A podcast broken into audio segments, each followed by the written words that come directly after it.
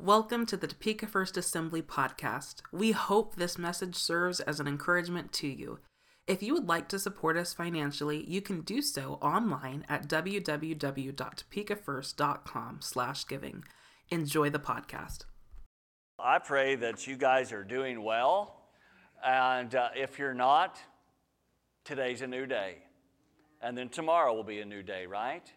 Uh, and sometimes we have to shift our focus a little bit, right? We have to kind of think about things uh, in a different way. And I want to bring you to a passage this morning.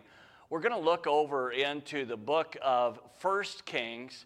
So I'm going Old Testament on you. First Kings uh, chapter 19 is where we're going to be uh, looking at this morning. We'll get there in just a minute. Uh, but uh, I'm going to title this sermon Quiet Voice on the Run. Uh, and so I, have spoken to you from this passage before in the past, but uh, have you ever known uh, how uh, someone who is simply just bold as a lion? That's just the way they are. They are a bold person, uh, and they may be direct, and nothing really ever backs them down. Yet, when it comes down to it, once they're in a quiet place, uh, they had to deal with the realities of who they are and what God wants for them. And so that can happen really to anybody, right? And uh, the bold person doesn't have to be a, uh, you know, they don't have to be an extrovert or an introvert. They could be anything. And uh, the quiet place, though, is a place where there is power and there is grace. When we step into that place in connection with God, it's a place where God bursts the kind of boldness which He wants from us as His people so he can work that in our lives. And yet, some, sometimes people think uh, it's somebody, somebody is bold, and so they have everything together. Everything is good in their life and perfect. Uh, but being bold doesn't mean you're loud. It doesn't mean you're obnoxious. Uh, it doesn't, you know, it doesn't mean those things. It's about bringing your story to others. It's bringing your story to others in the right kind of way, right? Because you know we could be we could be uh, loud and obnoxious but usually that doesn't really gain us too much right? That just makes us loud and obnoxious. Uh, and so you, have to be able to come to that place where you can share the truth of what god has done for you in your life. Uh, and so there's a guy i'm going to talk to you about. His name is hugh hugh latimer. He was from the 1500s so this has been some, some years back. I think it was before i was born and i don't think anybody else in here lived at that time but anyway, so, uh, so, so Hugh Latimer, he was given the opportunity to preach in front of King, uh, King Henry VIII.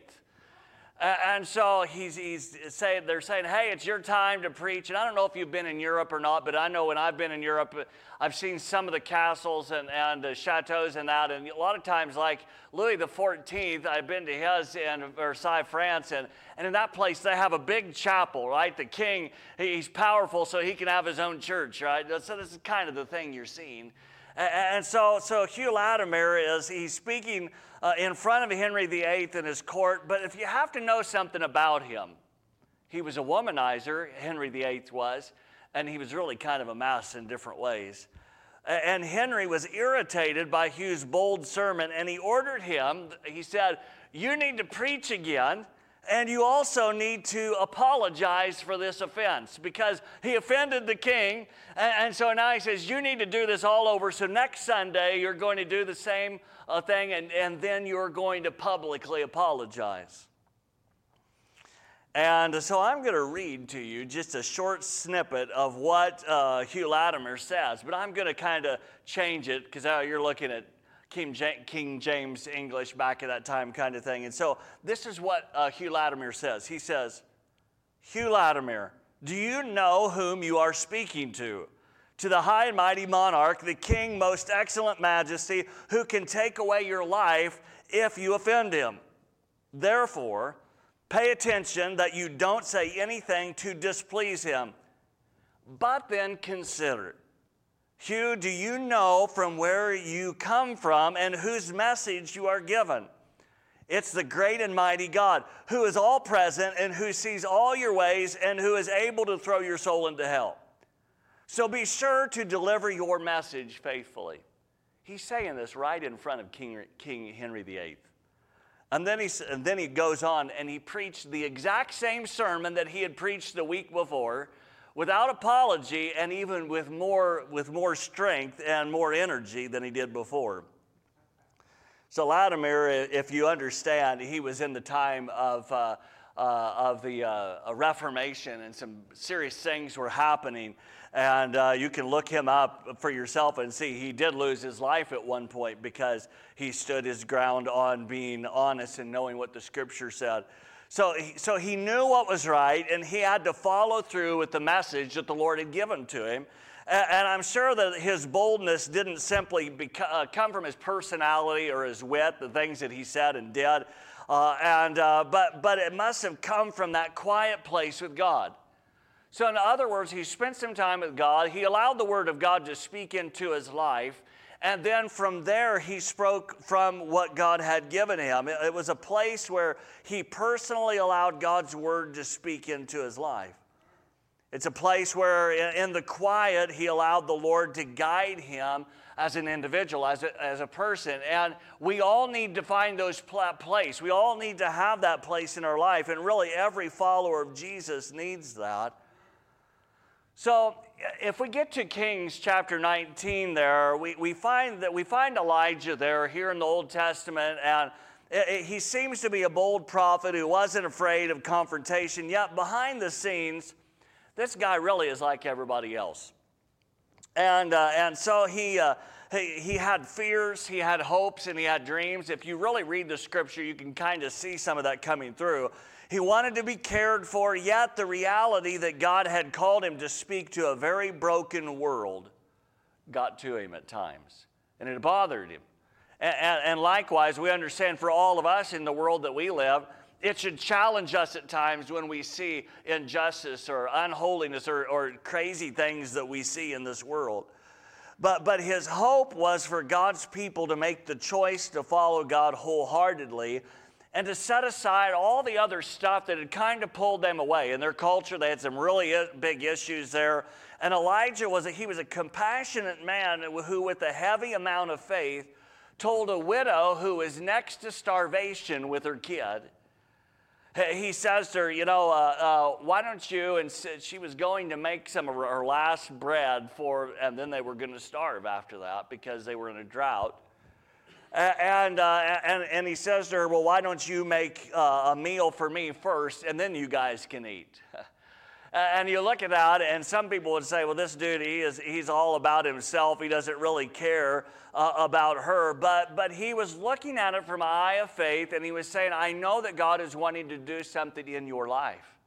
And yes, he's going to bless me in, at this point too, but, but he is going to work in your life. And, and she follows through, and God extends her oil and flour, keeping her and her family from starvation. So it, it kind of puts us in perspective here of kind of what Elijah walked through. And Elijah was not only compassionate, but he was also decisive and he was just.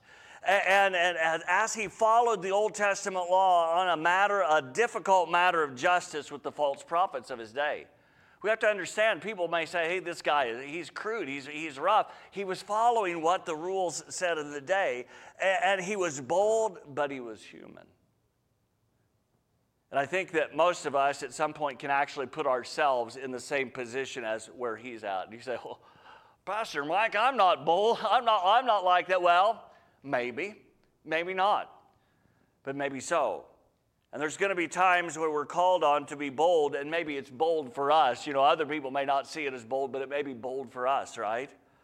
It's possible that you may not see yourself that way, yet healthy boldness comes from within. And I said healthy boldness, it's something that's good. And, like I said, not necessarily being loud or obnoxious means that we're bold, right? That's different. Anybody can be like that, but, but this kind of thing rarely has much benefit. But there's, a, there's an inner boldness that comes from relationship with the Lord. It's that interaction with Him. It's that, it's that knowing. It's reading the Scripture. It's allowing the Spirit to speak into our lives. It has an effect on our life. And, and there's that boldness that comes from that, just like the old preacher uh, Hugh Latimer from England. What he did that day, he, he, a lot of people would have said he was crazy because he's going right up against the very king. And we don't know what it is to be a king in some sense, right? In our country, we don't get that in some ways. At least it's not normal for us. But some places, when it's the king rules, the king, whatever they say, goes. It doesn't matter what anybody says. And so put, he put his life on the line, but he knew uh, who really held his life in his hands. He understood that. And, that's, that's a perspective that you and I need. And in these days, we still have the call to be a witness of, of the truth of Jesus Christ to the world that we live in, right? We're all called to be a witness of Christ. It's not just the preacher, the pastor, the prophet. It's all of us as followers of Jesus. And it doesn't always put us in an easy position. Yet, when you, you find the quiet place and allow God to speak into your life, it can help you to do what He asks you to do, whether it's to share your testimony of faith in the marketplace, in the world around you, or to, a, to an acquaintance maybe that you've met, or to somebody that's a neighbor that you know well. See, Elijah, he, he, was a, he was a man of faith and a man of action. Even James says that faith without works is dead in the New Testament. I'm sure that Elijah would probably, probably say amen to James' New Testament words. And uh, Elijah was a man who may say, get her done. You know, he may, he's one of those guys, he's like, don't hold back. Let's just go and do this stuff and be done with it and move forward. I, that's just the kind of person that Elijah was. But, but the truth was, he had a message to share because God had placed him in this position to speak into Israel's world somewhere around 800 years before Jesus. So, what's, what's the big deal? Well, if you understand, about, nine, about 931 BC, just 100 and some years before that, Israel split up.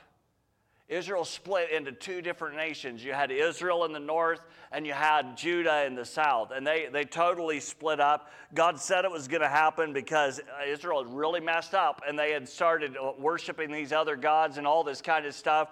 And so they're, they're, they're broke up into two pieces.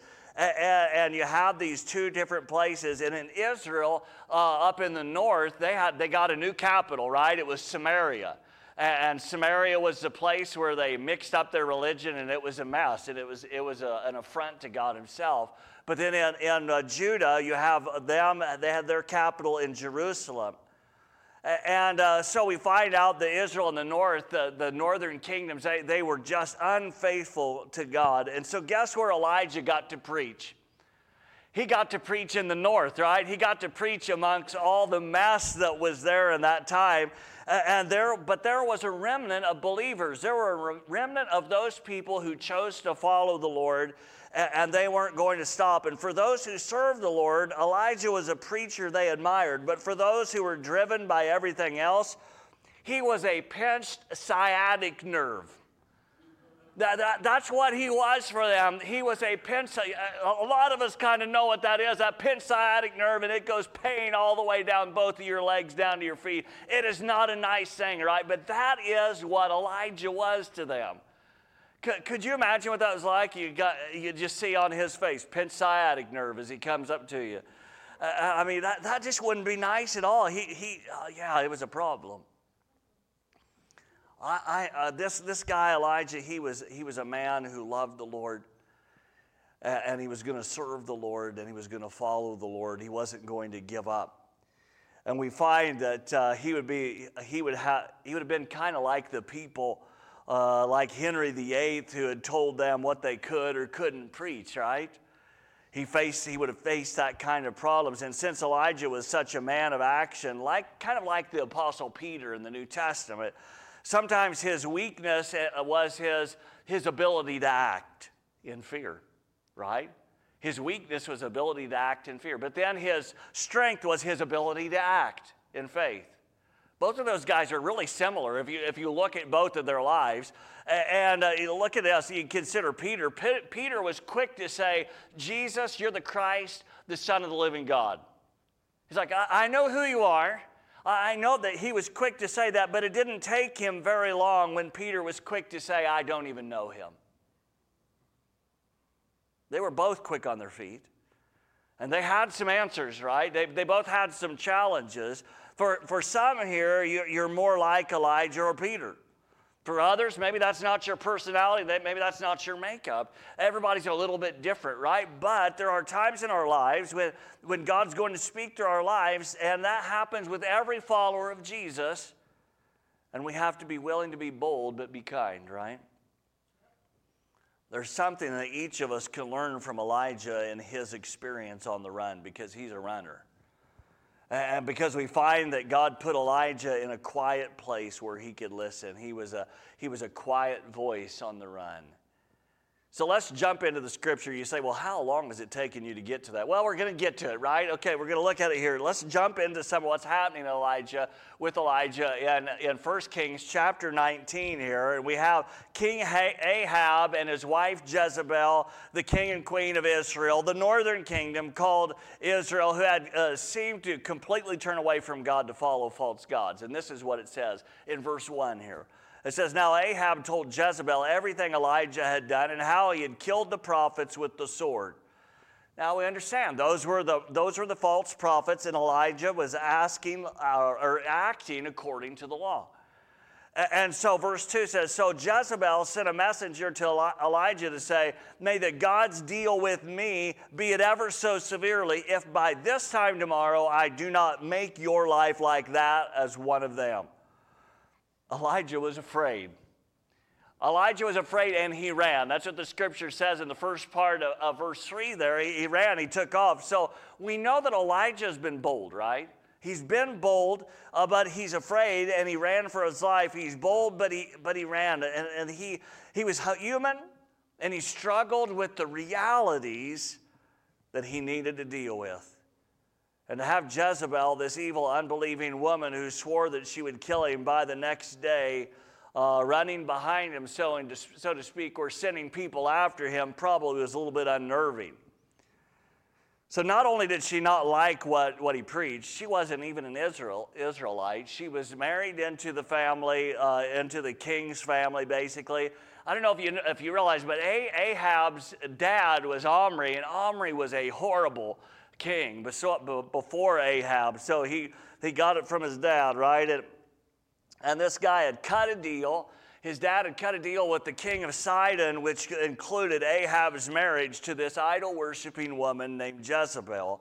And Ahab had introduced uh, Baal or Baal, the, the god of Tyre, into, uh, into Israel.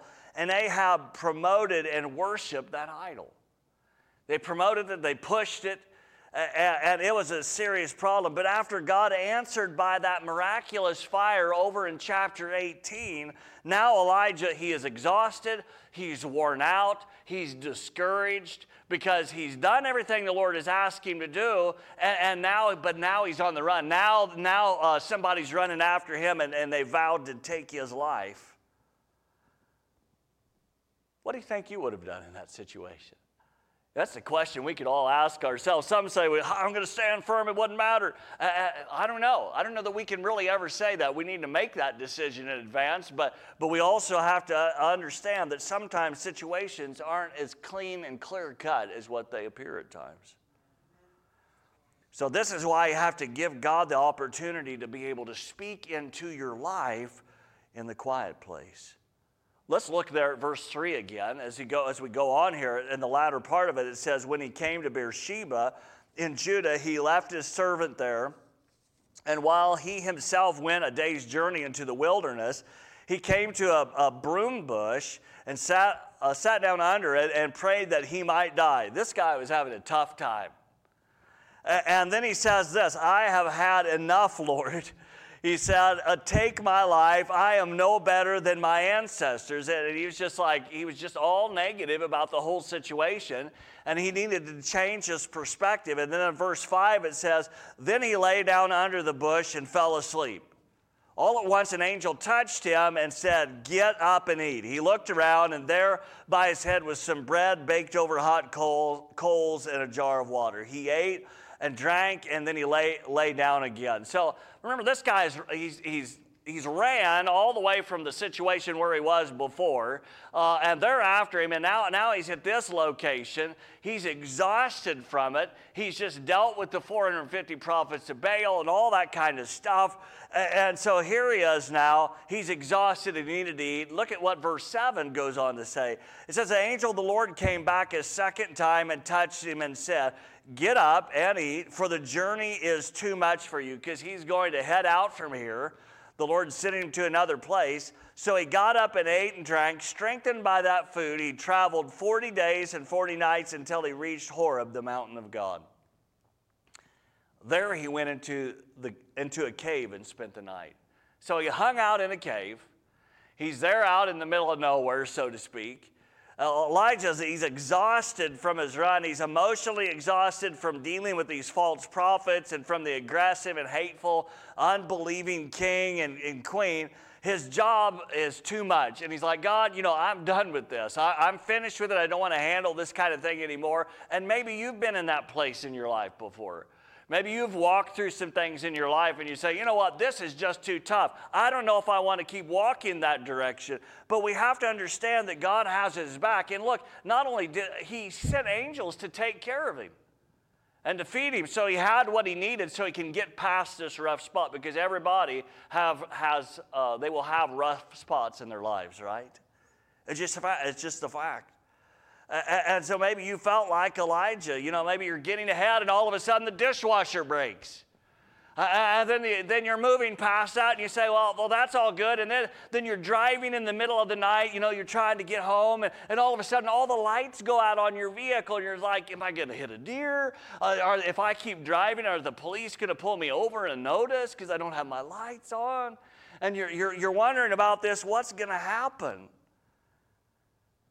And so you say to yourself, I don't need this now. Have you ever said that before? I think we all have said that. God, I don't need this now. Right? And the angel gave Elijah what he needed to make it to Mount Horeb. But I bet he didn't feel like it was enough. And maybe there's times in your life where you feel like it's not enough. God, you've provided, but it's not enough for me. Or I don't know if you can do this, and it's not enough. But, but God's saying, no, it is enough.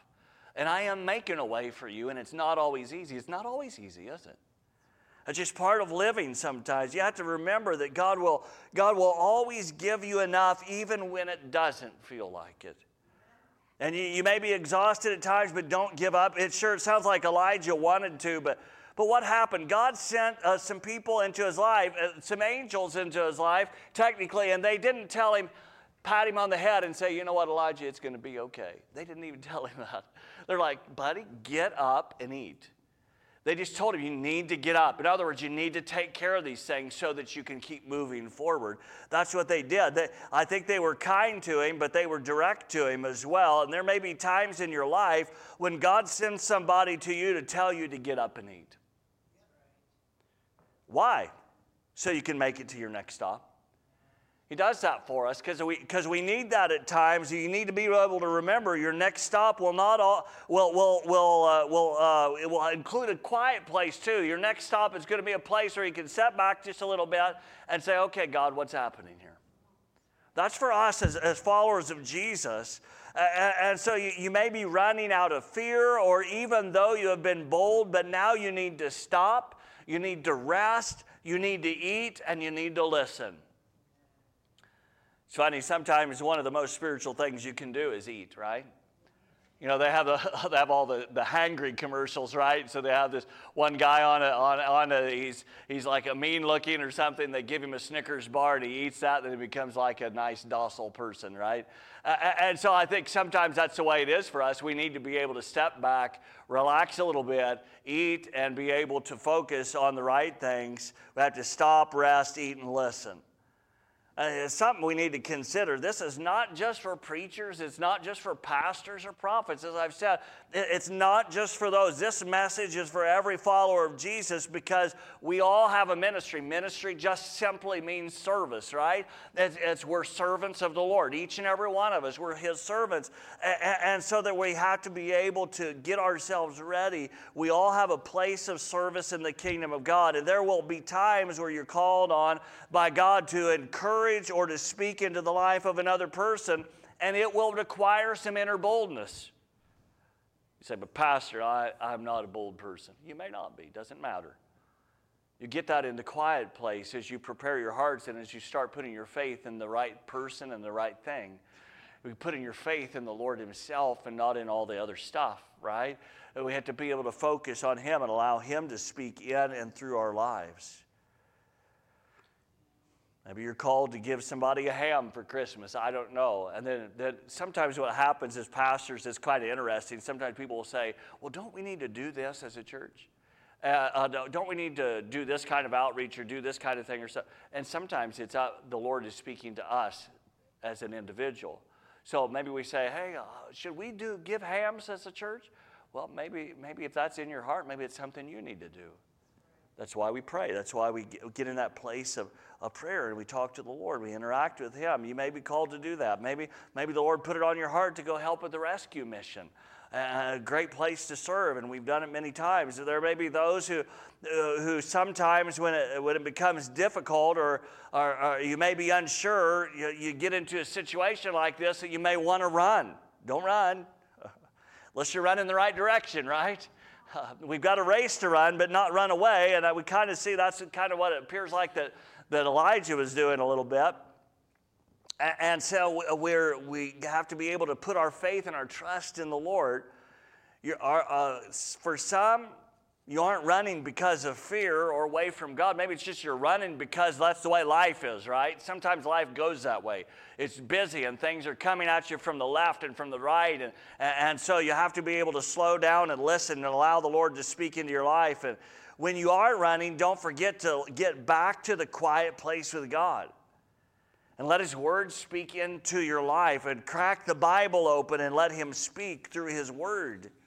Maybe pull up the app and let him speak, the Bible app, and, and let him speak through his word there because he wants to speak into our lives. Maybe crack a good, uh, solid devotional, let him speak into your life. We need him, friends. We need him. We need his presence. We need his grace. So let's look back at Elijah here. So Elijah makes it to Mount Horeb. He gets there and he's in a cave and he spends the night there. And listen to what God ends up doing with him. Uh, at this point, he's going to teach this prophet a lesson. And Elijah, he's a doer, as we've said, and God has used him to enact some really powerful, miraculous interventions. Uh, it's just amazing what God has done through this guy's life. And you know, we, he's not known throughout all Scripture. In other words, he's not mentioned a whole lot of times, but he is mentioned in key parts. And so this guy doesn't seem to have a, a, a long, long time of ministry. We don't know. But he had to step out in some serious faith, especially when he challenged the false prophets to a serious duel. Could you imagine that? He gets up there and says, Okay, guys, this is what the deal is. You false prophets, uh, so that's what I'm going to call it the way he said. You, you, you false prophets, we're going to do something. You set up your sacrifice, you set up all your sacrifice and you call on your God, and if He lights the fire on your, on your altar to burn up your sacrifice uh, or to burn your sacrifice, then we know He's God, right? So go for it. And He let him do it. I think he's hanging back and he's kind of laughing at him a little bit because he knew that there's no chance that their God is going to light the fire.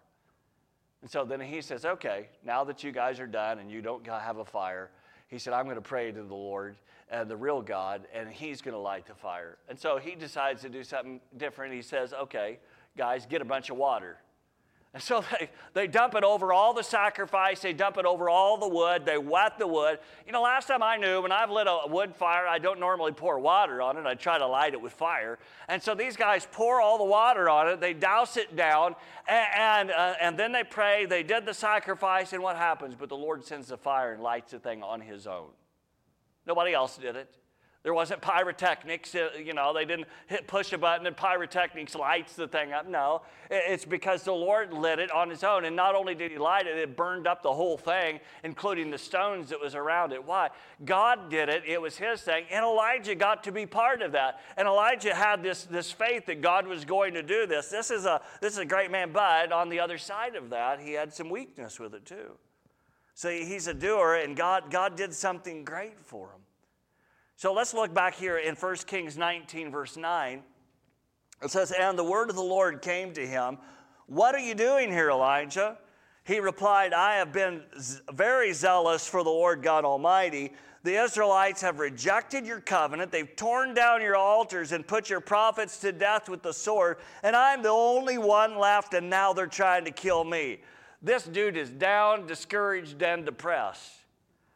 And he was having a hard time managing at this point because his feelings had overtaken him. And we see it, and it's like he's saying, Look, all I have, uh, all I've done, God, and where has it left me? Could you, you can imagine what he's walking through at that point. It's like, well, where, where am I at at this point? And some of you may have even said that to yourself at times. You say, well, God, I've been faithful to you, this, that, and the other, and so now look at what's happening. Uh, but, uh, but then he says, I'm the only one left, and they're trying to kill me. Uh, only, only part of that is true. I don't know if you get that, but if you look at this passage, only part of that is true. Yeah, they're trying to kill him. That was, we know that's true. Uh, but he says, I'm the only one left. And when our emotions and our feelings get in our way, and when we focus on the pain so much, it's like it prevents us from moving on. It prevents us from walking down the road that the Lord has for us. And Elijah said he was the only one left, but his short term memory must have been ignored because we've already read earlier in the passage of some things that has happened. Just a short time before that, he knew Obadiah, who had a hundred prophets uh, of the Lord in protective custody. He hit them off, and, uh, and they had a conversation where Obadiah said in 1 Kings chapter 18, verse 13, these words. He said, Haven't you heard, my Lord? He's speaking to Elijah.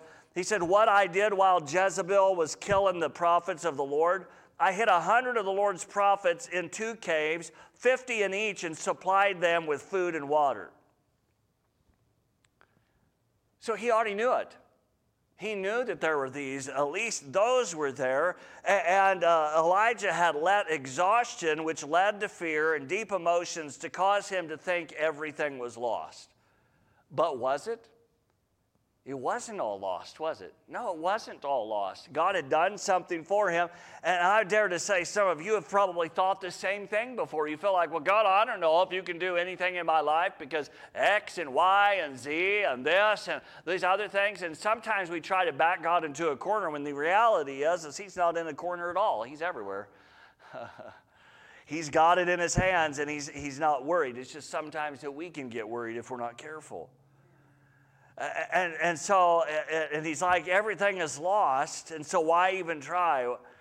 Uh, because God is still in control. That's why we try. That's why we continue to move on. That's why we scoop the, scoop the walk and tried to get out this morning, right? Get the snow off the road if all possible to make it here. Uh, and not everybody can do it. But, but for in the end of our passage, God tells Elijah something, and you can't forget this one. Verse 18. He says it right there in chapter 19, verse 18. He said, Yet I reserve 7,000 in Israel. He's talking about the northern kingdom, right? These guys that have totally walked away from God. I've reserved 7,000 in Israel, all whose knees have not bowed down to this false prophet and whose mouth has not kissed him. In other words, there's a bunch of people out there that say, you know what, God, I am still going to serve you. We are still serving you. Doesn't matter what comes our way, we are still walking with you. And they are there and they are here today. Don't let your fears and your weaknesses stop you from walking with Christ to the fullest.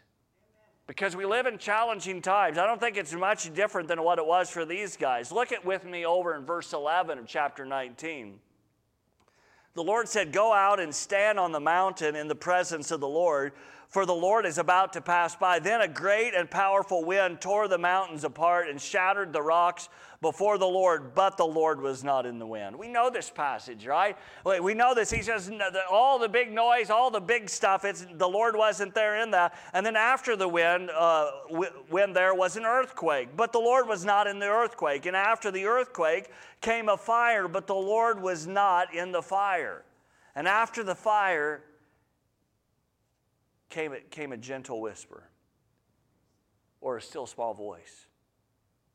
God not, all, God not always, or God does not always speak so clearly through these powerful and outstanding manifestations as he does through the quiet word to his people. Does he do the big things? Yes, he does the big things when he deems it's necessary. And, uh, but it, it, we got to look at this a little bit. It's translated in different scripture or different uh, translations differently. uh, where he says in the last part of verse 12, a gentle whisper here in the NIV. Uh, the King James calls it a still small voice. Uh, and, uh, and in Hebrew, it may be called a thin, subdued sound, a thin or a fine, subdued sound. It's not quite the, the low murmuring sound, as some would translate it, but stillness can also be used uh, with the words for sound and voice. The New Revised Standard Version calls it a sound of sheer silence. I, I love that one. I think it's a good understanding some people call it a sound of thin silence. It's, it's an idiom, it's, it's a saying that means complete silence. After all the noise, after, all, after the earthquake and the wind and the fire and all this stuff, it's a small sound. And when, when God speaks to his people, he tends to speak in that quiet place in the silence. And this is why it's so important to give Him the place to speak into our lives. Let, let His Word speak as we break open the book or as we pull up the app for the Bible to be able to read, uh, and that the Lord would speak into our lives. Let the Spirit of God speak into our hearts as we open our hearts and allow Him to minister to each and every one of us so that He can guide us and lead our lives because He has a plan for each and every one of us. Look at what he says here to Elijah for the second time. You see it in verse 13. He says, When Elijah heard it, he, he pulled his cloak over his face and went out and stood at the mouth of the cave then a voice said to him, What are you doing here, Elijah? It's interesting. He doesn't do that after the fire comes. He doesn't do that when, when the, the wind comes through, these gale force, tremendous winds, and the earthquake. He doesn't do it at that point, but he does it with this complete silence, this a sound of sheer silence when that comes through.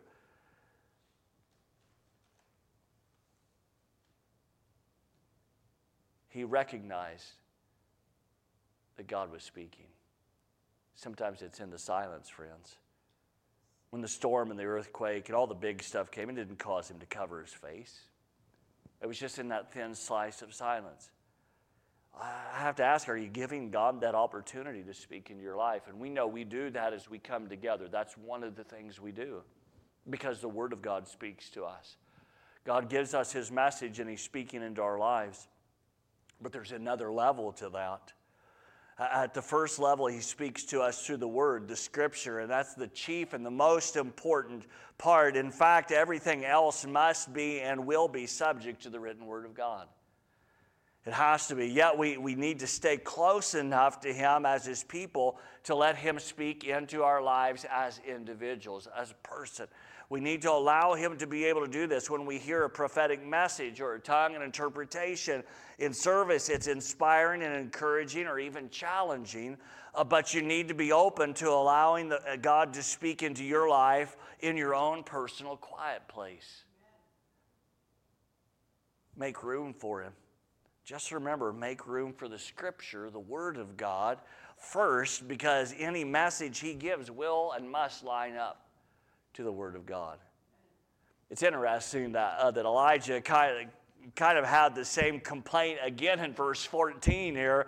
And when God spoke to him, but the Lord just moved past it and gave him a, miss, a mission to fulfill.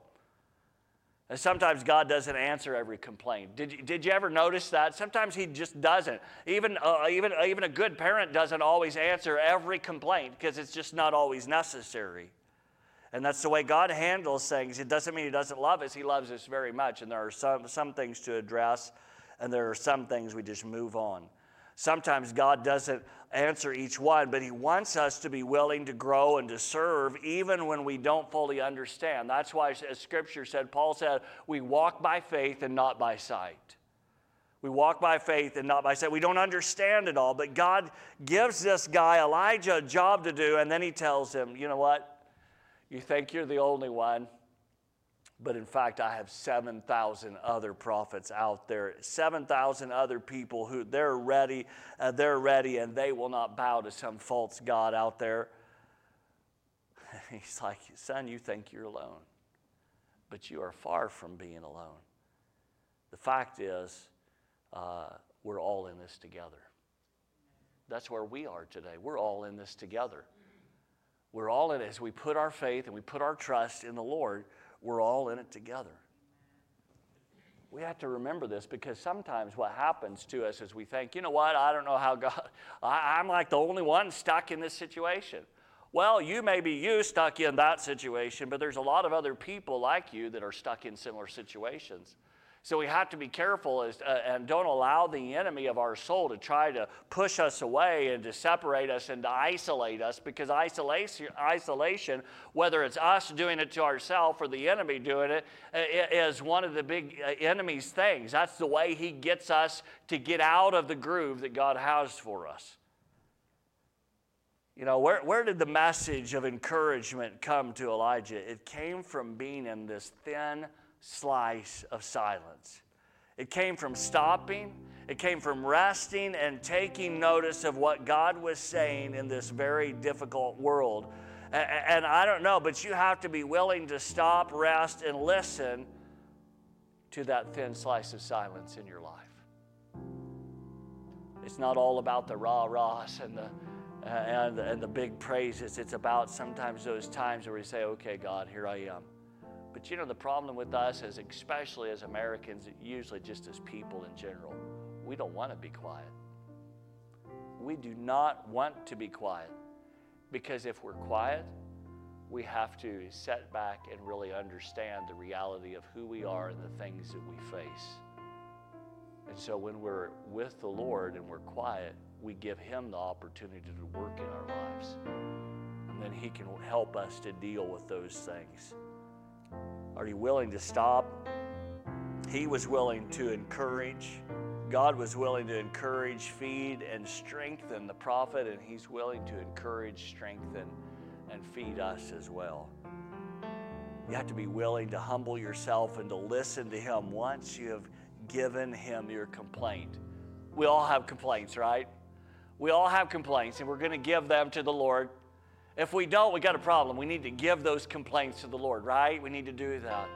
But after we've done that, then we need to humble ourselves before Him and say, God, I know you're God, and I'm going to trust you, and I'm going to look to you, and He will take care of you. And if He has to, He can send an angel your way to make sure that you have what you needed. Scripture teaches us that they're, they're, uh, that the angels are for the believer. They're for the they're ministering uh, servants to minister to the needs of believers. It's what the New Testament says about. So we have to recognize God is capable to do whatever is needed for us. Don't let the enemy of your soul prevent you from following the Lord to the fullest because he will do everything he can to do that. And sometimes we don't even need him to do that because we can do it to ourselves, right? If we're not careful, we keep our minds on the wrong things and it pulls us down. But I want to challenge you this morning. God has called each and every one of us to serve Him faithfully. And He's going to back us, He's going to be with us if we're willing to step out in faith and in trust. I want to pray for you this morning. And I want to challenge you to find that quiet place. And maybe this morning, this is the place you need to start that quiet place. Father, Father, we offer ourselves to you this morning. Father God, we thank you for what you've done, not only through the life of Elijah and all that you've done there, but Father God, he was just a general human being like the rest of us. Who says that you can't work through the rest of us? Lord, we, we understand that you are quite capable to do uh, whatever is necessary as long as we humble ourselves before you and allow you to work and to do what you have us to do. Father God, we, we say, Lord, here we are and we yield ourselves to you this morning. And Father God, we ask you to help us to keep our hearts open for that quiet place, to be able to stop, to rest, to set back and to eat if necessary, and then to listen and allow you to speak into our lives. Father, we've heard your word this morning. And Father, I pray that you would help us as we allow you to speak into our lives and as we allow you to work in our lives. May you continue to transform us. Because, Lord, we don't want to be the same as what we have been in the past. Father, we know that you have a better plan for us than where we are at this point. I pray, Father God, that you would help us to become more like you.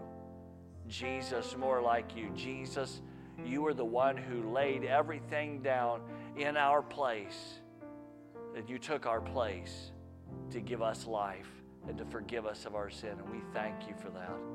Help us to be also ones that are willing to lay ourselves down before you.